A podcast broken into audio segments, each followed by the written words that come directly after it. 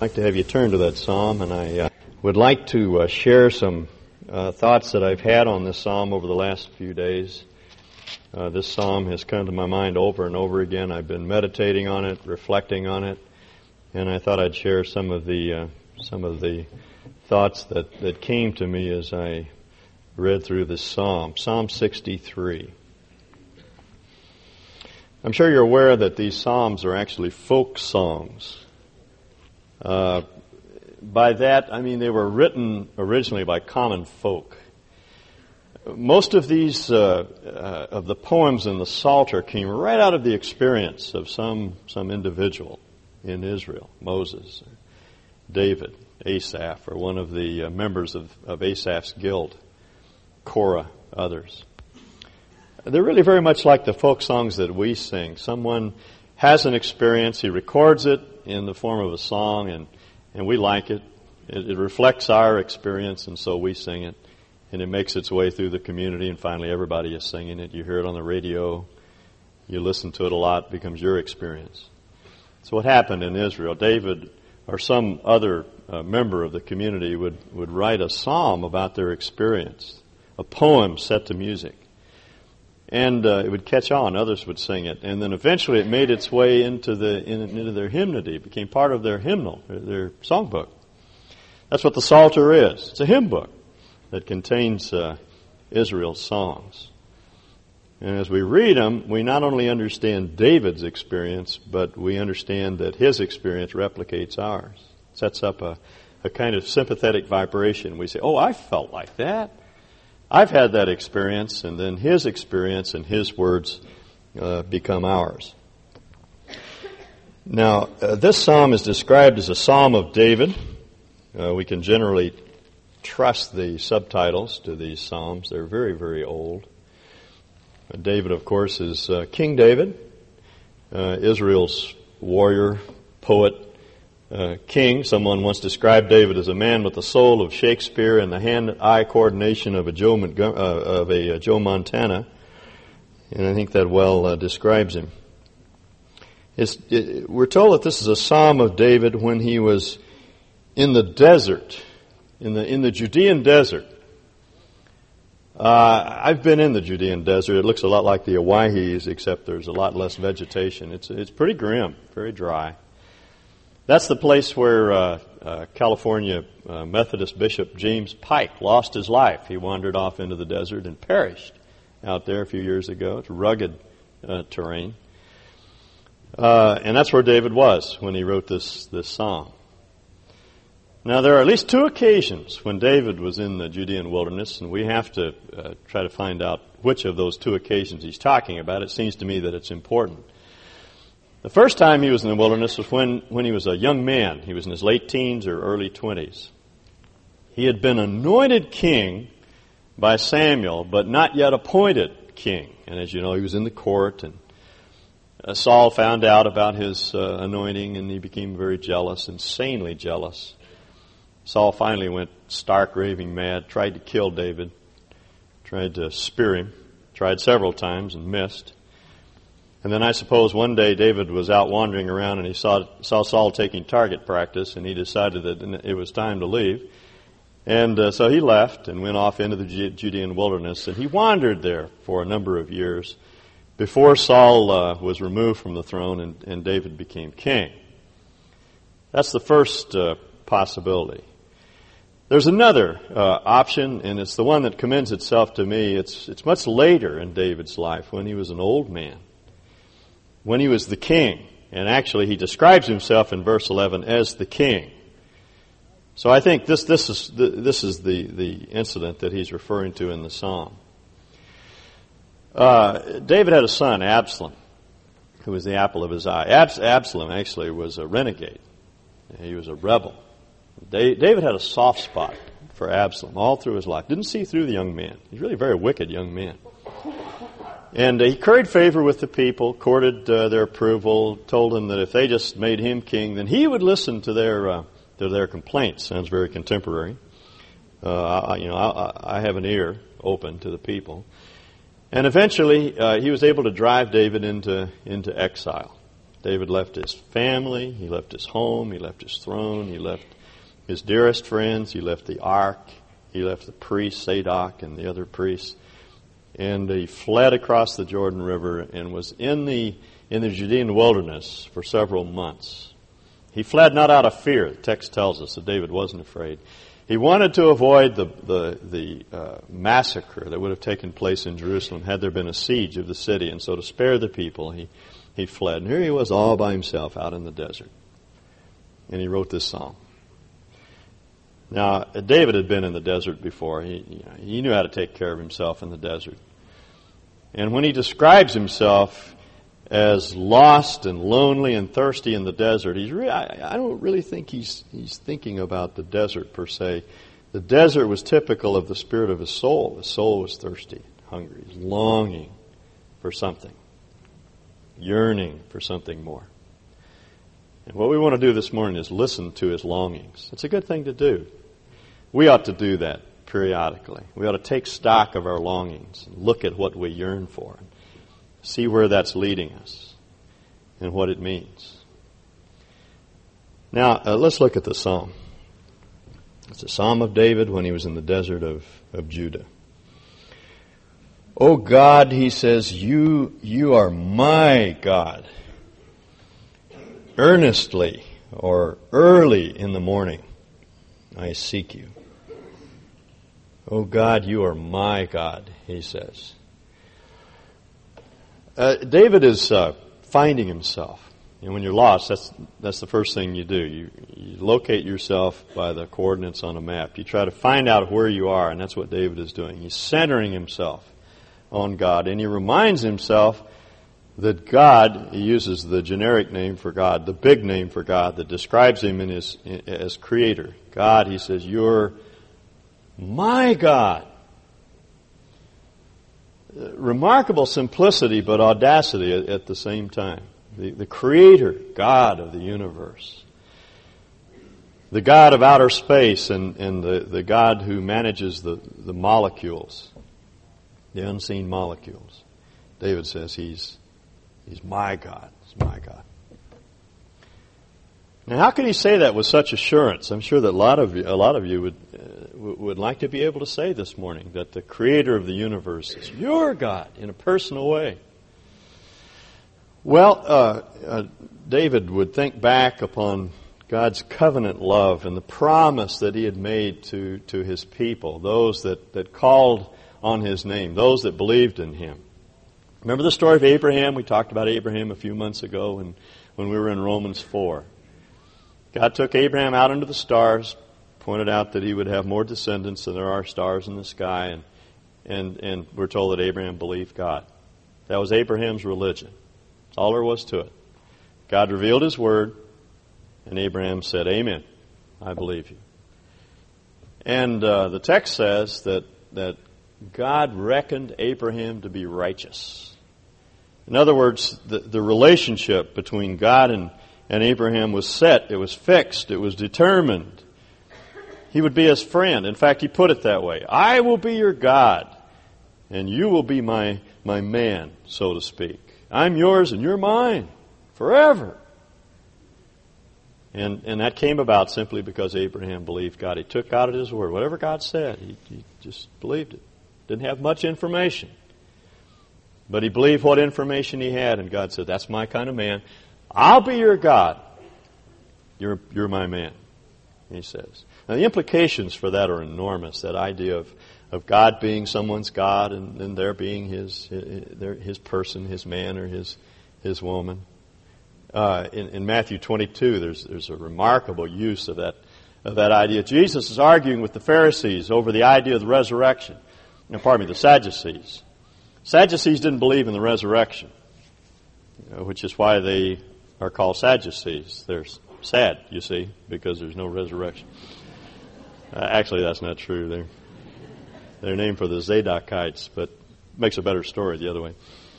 Uh, anyway, the Sadducees didn't believe in the resurrection, and, and they so they concocted this story about a woman who had seven husbands, and you know who, whose wife will she be in in heaven? They they thought they had Jesus on the horns of a dilemma, and, And Jesus said, Haven't you fellows ever read the scriptures?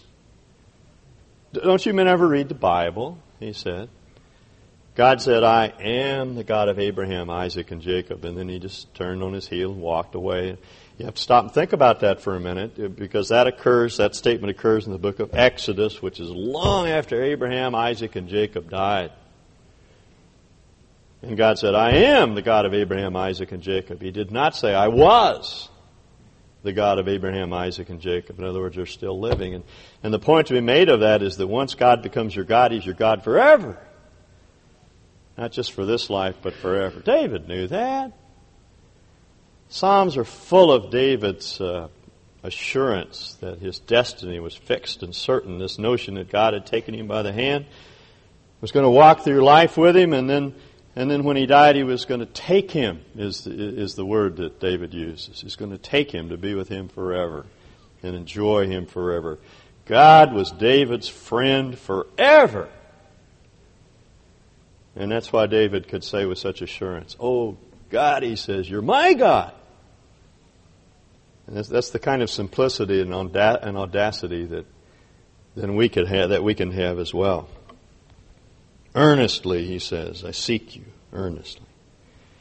I, I, I think the King James has the better translation here. I wish they had not, the NIV had not uh, changed the uh, the text because the verb, or uh, actually the first three words, uh, the adverb and the uh, first three and the verb itself, in the last part of verse one, ought to be translated uh, I get up early in the morning. It's based on the Hebrew word for dawn.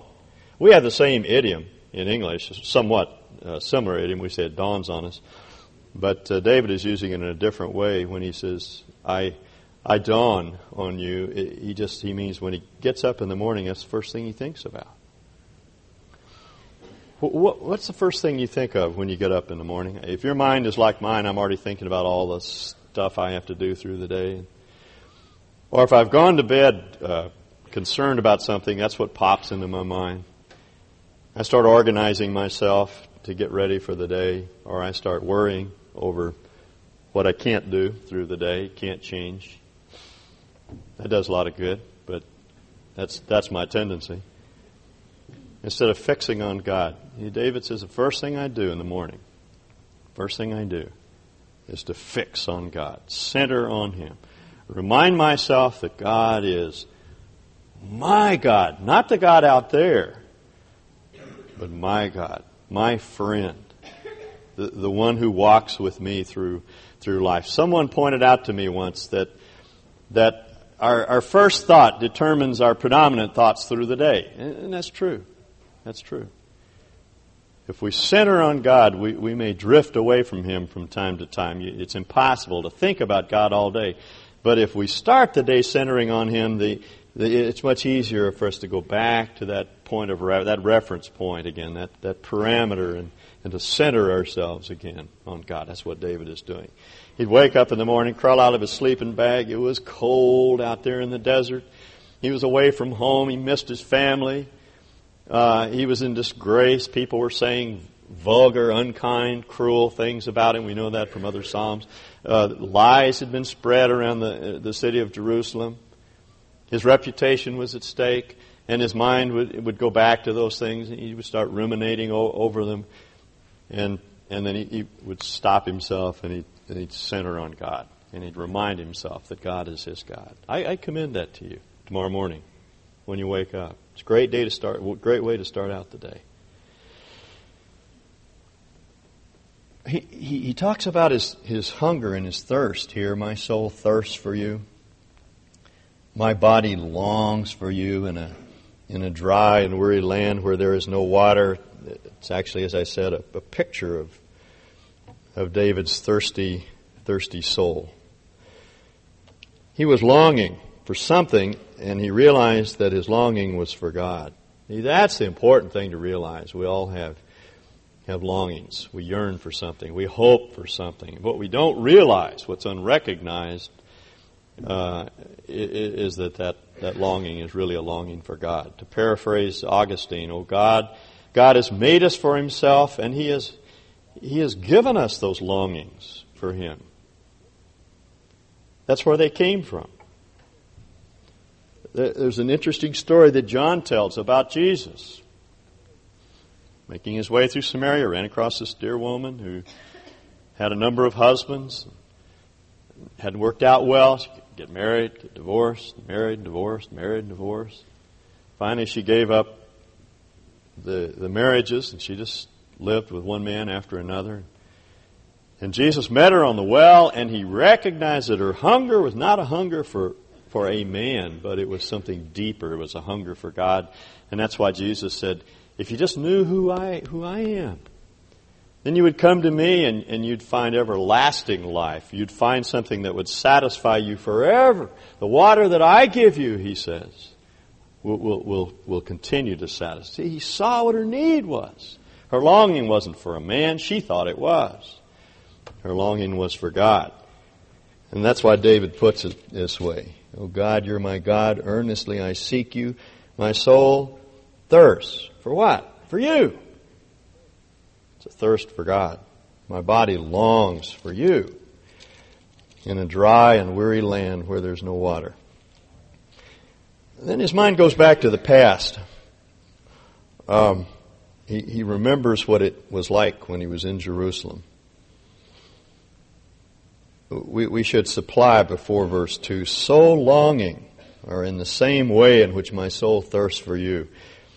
I, I thirsted for you in the sanctuary. So longing I have gazed at you in the sanctuary and beheld your power and your glory because your love is better than life. My lips will glorify you. I will praise you as long as I live and in your name I will lift up my hands. My soul will be satisfied as with the richest of foods. With singing lips, my mouth will, will praise you. You'll notice that uh, those are the words that we sang just, just a moment ago. David said, I used to stand outside the sanctuary and gaze at you. Now, what David was talking about was the little box that was located in the, in the inner sanctuary. Israel's worship took place in a, a kind of a tent like structure made out of badger skins and there were a number of implements for worship out in the front. And then within the tent itself, in the inner recesses of the tent, there was a little square room. Actually, the tent was set up like their homes were set up. That's the way their tents were organized. They had a, a, a room out in front and then a sort of an inner sanctum where they could get away from it all. And in that room was where God symbolically dwelt. Now, David knew that God didn't really dwell there because he's out in the desert fellowshipping and worshiping God. He wasn't at the temple, but but it reminds him that he used to go to the to, uh, pardon me the tabernacle. The temple hadn't been built yet.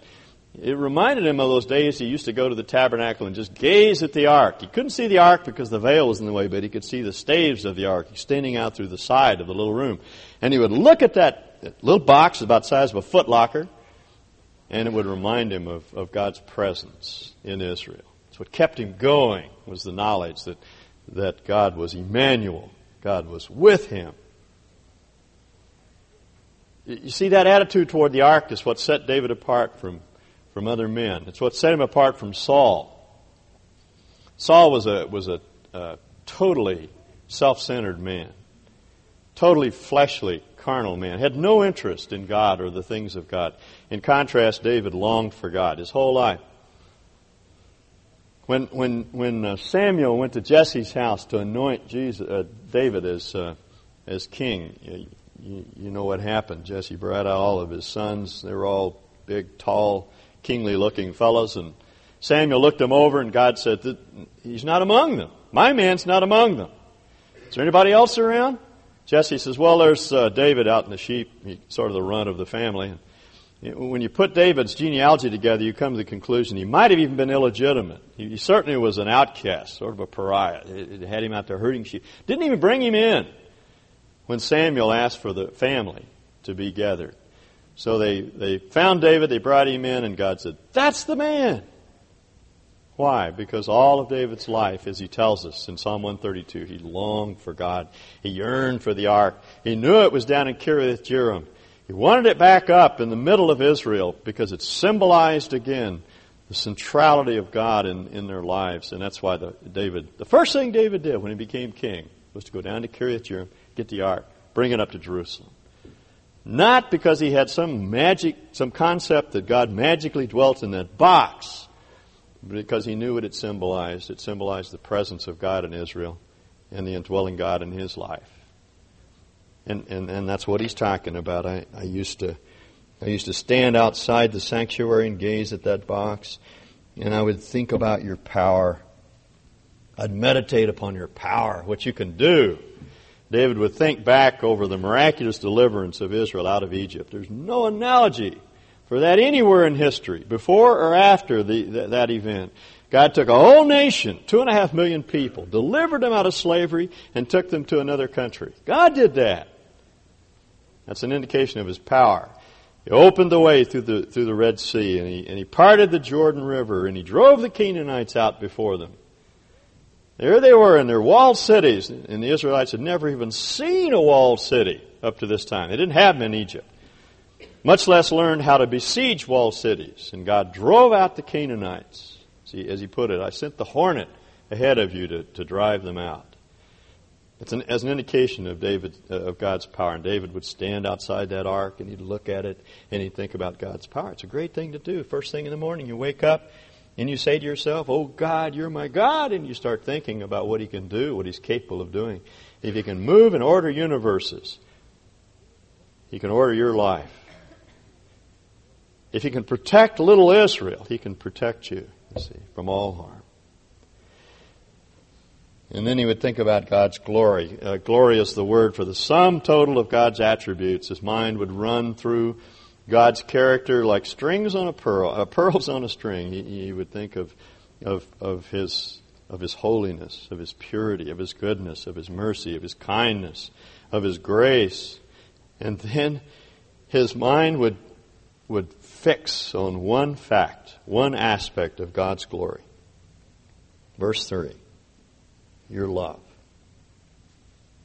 Your love is better than life. You know, the greatest fact in the world is, is this that Jesus loves us, that God loves us. I don't know why He loves us. As I've said before, horses are a lot stronger, dogs are a lot friendlier, pheasants are a lot prettier. Why does God love us? He just does. That's all. You know, David was Israel's bad boy. If you know anything about David's life, you know, he did some, some terrible things. Sometimes he's filled with pride, he had trouble with his tongue, had terrible temper, problems controlling his sex life. He was in difficulty most of his life. But what God saw was the heart of the man, his devotion to God, and God loved him. I, I can't think of any other aspect of God's glory that, that's more precious to me and ought to be more precious to us than the fact that, that God loves us. As the, as the song goes, I'm so glad that our Father in heaven tells of his love in the book he has given. Um, how's it go from there? I knew I shouldn't have tried to memorize it. I should have written it down. I am so glad that our Father in heaven tells of his love in the book he has given. Wonderful things in the Bible I see. This is the dearest that Jesus loves me. See, that's what David thought of. That's what he fixed on. Uh, his son certainly didn't love him. There were a lot of people in the nation that didn't love him. He was having real troubles with, with his wife about this time, and you know, it, but but God loved him. God loved him.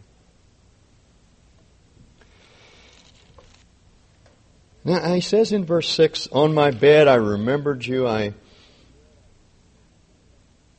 Oh, excuse me. I forgot to comment on verse 5. My soul will be satisfied as with the richest of foods. With singing lips, my mouth will praise you. David had nothing at that point, and yet he had everything.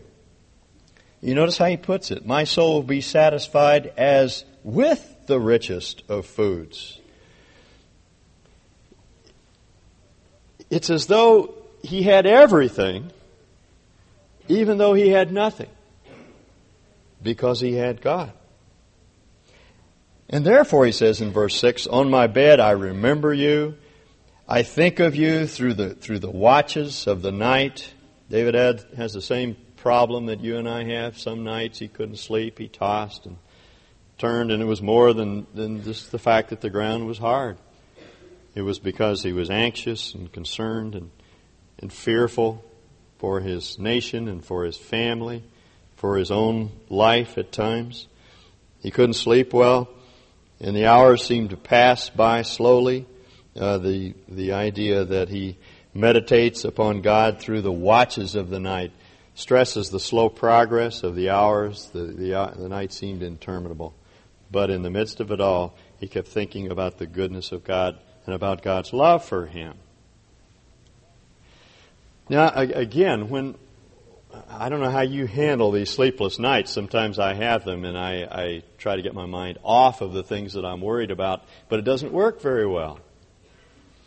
My, my mind will, I'll, I can distract myself for a few moments, but sooner or later I, I come back to the problem and I tend to try to work it out. I, I scheme and I dream and I plan and I think, oh, well, I can handle it this way or I can do this or that or the other. And I forget that what I'm really doing is depending upon myself instead of centering upon God.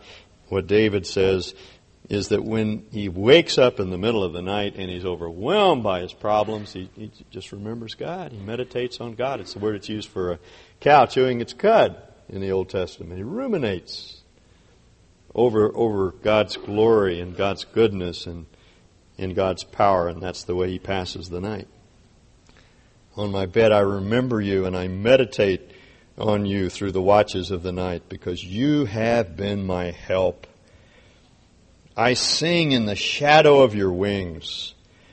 I stay close to you. Uh, the word for stay close, that's translated as stay close, is the same word as translated cleave in Genesis 2.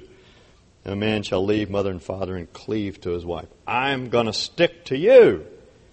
David says, Your right hand grasps me. God has taken his hand and he's never, he's never going to let go. Uh, last uh, summer, I, I came to understand this phrase, the shadow of your wings, in a way that I'd never never thought of it before. I, I whenever I read the psalm, I guess I thought of a mother hen clucking and the little chicks running and getting under the shelter of her of her wings. But I saw it in a new light a few months ago. Carolyn and I were uh, on the North Fork of the of the Boise, and uh, uh, we didn't want to fish, so we just got out our our folding rocking chairs and set them up under some trees and got our books out and we were sitting there reading and it's just one of those wonderful days. A deer walked across the river, waded actually, the water was up to its chest and he waded right across in front of us and we were just fascinated by the thing. The whole day was just a wonderful day. And at the end, we were putting all of our stuff away, and Carolyn spotted an eagle in the, in the top of a tree. Very big nest, and you could see that white head sticking up, big bald eagle. I don't know anything about the nesting habits of eagles. I don't know if they have chicks that time of the year or not, or eaglets, whatever eagles have. But um, I, we, I uh, uh, thought I saw some little brown heads sticking up, you know, and you could hear all this racket in the nest, so there must have been some little eaglets in there. And I don't know whether she saw something in the sky or whether our movement alarmed her or, or what, but uh, she came up out of that nest and she cocked her head at us and, and then she jumped up on the side of, of the nest. And uh, she kind of ruffled up her feathers like this and, and spread them out like that over the nest. And all of a sudden, I thought of this song. That's what David is talking about. Now, if I were a little eaglet and uh, a hawk was flying around the sky, or some people were down below that looked threatening, I don't know about you, but I would stick close to Mama. Now, that's what David is saying when, when the times get tough, when they get hard. When, when the, we have no resources left, when we're at the end of our rope, stick close to God. He's going to shelter us in His wings. He's going to protect us. That's a great thing to think about. When you're thinking about your business and it's beginning to fail, or you're thinking about your health and it's failing, or you're thinking about your marriage and you're threatened and frightened by what's happening in, in your marriage, to wake up in the morning, to fix on God, and to remember that He's sheltering you with His wings. And stick close to Him, cleave to Him. What craziness it would be for a little eagle to flop out of that nest and try to make it on its own. Best thing is just to stay in the nest, stay close to Mama. The best thing is to stay close to God. Let Him protect us. Carolyn has a wonderful bear story. She told it at the at the last women's meeting or the one before last. I wish I'd thought of it, but I'm going to tell it again for those of you that didn't hear it. Uh, Carolyn is uh, uh, a little bit nervous around bears. Uh, so am I, but I don't want to admit it. And uh, we have a tent trailer that we camp in, and uh, last summer we went up to Canada. I, we never worried much about black bears, but in Canada they have grizzly bears, and now, there you got something to worry about. And there were quite a few grizzlies around. Uh, in fact, it made me real nervous fishing with uh, bears uh, close by, and and uh, we we came out of uh, on one particular trip to buy some stuff. We hadn't been uh, in town for a while. Picked up a newspaper and heard about someone that had been attacked by a bear just 50 miles away from where we were. So that didn't make us feel real good. So you know, wherever I went, I was looking over my shoulder. In the middle of the night, when I, I went out in the dark, I was checking all the dark spots with my flashlight, and uh, uh, we were a little bit nervous. But there was one occasion where, where we were closer to a bear than we have ever been in our whole life. We were about as far as from here to the end of that, uh, that uh, pulpit. And we weren't scared at all because we were inside the car. And that's what David is talking about. Oh, they may take away your health, they may take away your home, they may take away your business, they may take away all your money, they may take away your marriage, but they can't really hurt you. Do you understand that? They can't really hurt you. They may take away your reputation. They may, may t- make your life miserable. You, you may have a very hard, hard life. You may have to bear the heat of the day for the rest, rest of your life. God may choose you, uh, choose that for you, but they can't really hurt you. Not really. That's why David says your love is better than life. That's why Revelation says there's certain people who don't love their lives into death. That is, you know, they don't care about this life. They don't care about their possessions. Doesn't matter because they're safe and secure. See, understanding that, understanding that God loves you and cares for you, gives you a different perspective on everything. It gives you a different perspective on your family. It gives you a different perspective on your marriage. So you're willing to endure a hard marriage because you know this isn't all there is. That God's going to love you through the rest of your natural life. And when you go to be with Him, you're going to experience an eternity of fellowship with Him. So it's all right to suffer and to, to have a hard time of it in your marriage and to stick with it even though it hurts. Because this isn't all there is. It gives you a different attitude toward your possessions. I'll always remember that dear woman on television a couple of years ago. Her house burned down. She was being interviewed by a, a Channel 6 uh, uh, reporter, and she was weeping, and she said, Everything in this life is gone. And my heart just went out to her because I realized that's all she had was this life. And her house burned down, and she lost everything. And I couldn't help when I thought of that story thinking of of, uh, of Val. She's not here this morning, so I can I can talk about her. You know, in this last year, she lost her husband. In his early 40s, she lost her husband. She right now has a has a family member that's critically ill, that's dying. And three days before Christmas, her house burned down. And I talked to her last Sunday, and, and her attitude was, "It's no big deal." Because I, I have God, you see. And I, I've seen her Sunday after Sunday after Sunday after Sunday sitting right there, studying the Word, worshiping God in her, in her heart, quietly going on about her business. Doesn't make much of a splash, but God is her life. You don't have to talk to her very long without seeing that. She can go on because God's love is better than life. Now that's what David is, is saying. Thank goodness. Our time is almost up. Verse 9, they who seek my, my soul will be destroyed. Interesting contrast between 8 and 9 is not apparent in the English text, but David says in verse 8, My soul will stay close to you. Verse 9, they who seek my soul will be destroyed. I'm going to stick close to you no matter what threats I may encounter. They cannot touch my soul.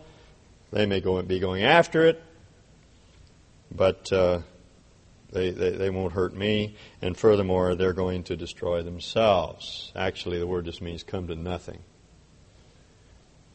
Uh, that's the way the Psalms describes the fate of, of, of the ungodly. The way of the ungodly will perish, just pinches out into nothing, just ceases to exist after a while. They will go down to the depths of the earth, they will die. They would be given over to the sword and become food for jackals. The jackals were the final scavengers, like, like turkey buzzards are today.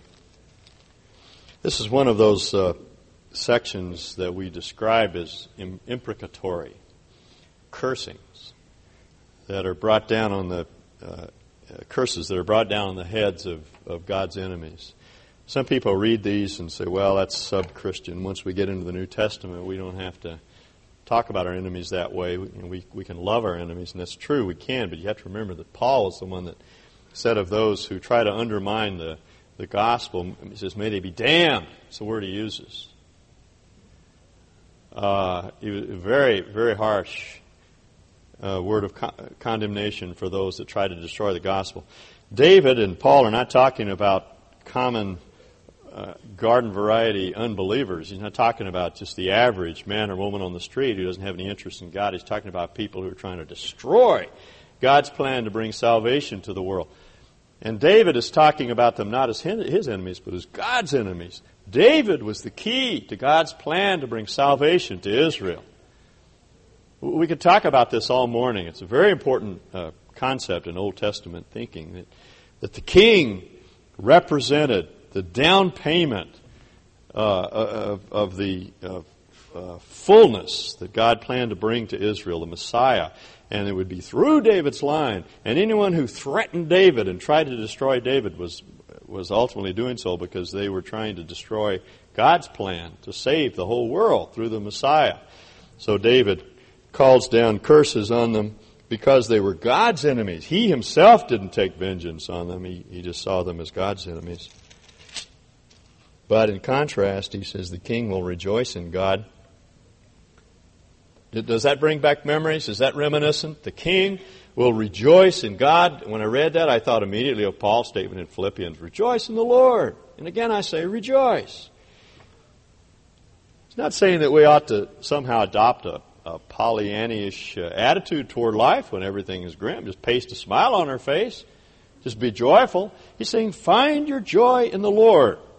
Find your satisfaction in the Lord, which is exactly what, what David is saying in Psalm 63. You're not going to find it any other place.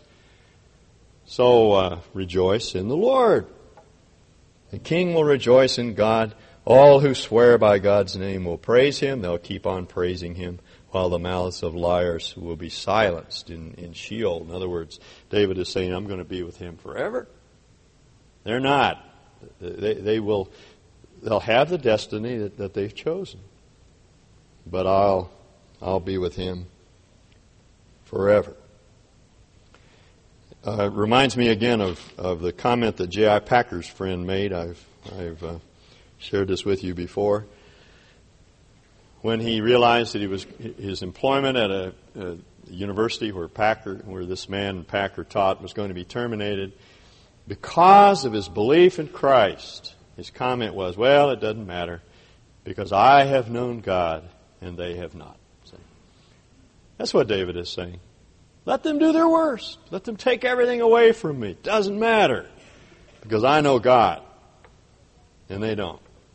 It's not a blast of egoism. He's not saying that I deserve it. David knew he did not deserve God's love or his grace. He knew he didn't.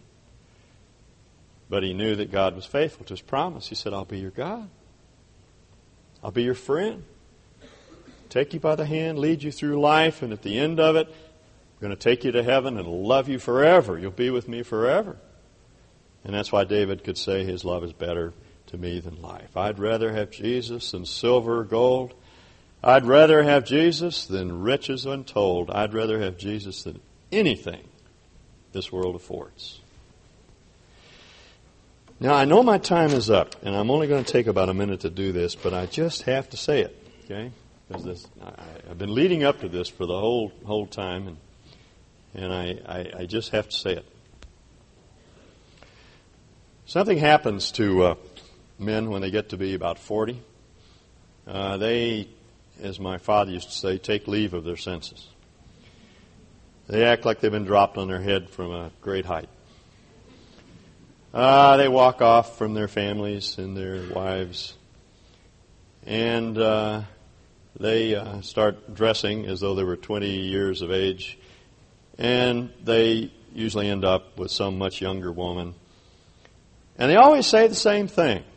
I mean, honestly, I've been in the ministry now for 27 years, uh, almost half my life. And uh, a lot of my friends have gone through this routine, and I've talked to a lot of people, and I, I could write the script for them.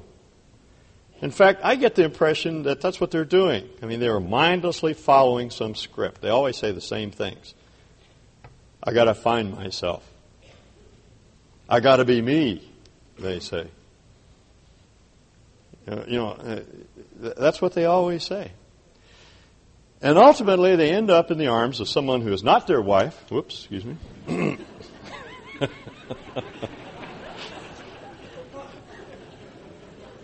so angry, I'm throwing paper clips. and you know what they say to their wives? And sometimes it's wives who say this to their husbands, but more often than not, it's men who say this. You know what they say to their wives? I've never loved you. I've never loved you. And I say, nonsense. I mean, you stuck it out for 20 years with that woman. You went through the birth of, of two or three children. You've suffered and agonized and struggled together through things. And you're telling me you don't. Lo- no, I've never loved her. I say, nonsense. Sure, you've had problems. Everybody has problems in their marriage. I don't know anybody who doesn't have conflict. There's something wrong with you if you don't. That's, that's the name of the game. You've got to work on these problems. But to say I never loved you is unmitigated Nonsense. It's not the problem. Nor is the problem that this person needs time to find themselves. You know what it is? And, you know, it's too, it's too easy just to define it as simple lust. Sometimes that's all it is. But by and large, it's much deeper than that. What it is, is that through life, a man thinks that something will satisfy him other than God. It will be his business, or it will be his marriage, or it will be his children, or it will be uh, hunting, or fishing, or snowmobiling, or a cabin in the mountains, or a condo in uh, in McCall, or you know something will satisfy. And so they try this, they try this, they try this, they try this, and nothing satisfies. And G.K. Chesterton is right. When we depart from the living God, we will substitute an infinite number of gods for him, and none of them satisfy. And finally, a man gets to be about 40 or 45, and he takes stock and he looks at his life and he says, I'm unsatisfied. I got to get out of this marriage. I got to go find myself. And, and, and, you know, and there's some other woman out there who has demonstrated some interest in him, and it appeals to his ego. And before long, he's in bed with her, and that's the end of the marriage. And I can tell you, it doesn't work. I've talked to men that have gone through it. And if you men are going through it today, I want to tell you that nothing will satisfy you but God Himself. That's what your heart is longing for. I don't care if you're a Christian or not a Christian at this point in your life. The longing that you have is for God. And only God will satisfy you. And as Isaiah puts it, I just ran across this wonderful verse in Isaiah, Isaiah 28. He says, God is waiting to be gracious. That's in the Old Testament, if you can believe that. That's the Old Testament that has law and order. God is waiting to be gracious. He stands there with his arms out saying, Come to me, all you that labor and are heavy laden, and I'll give you rest. So satisfy your soul in Him. Satisfy your hungers and your thirsts with a drink from our Lord Jesus. Let's pray.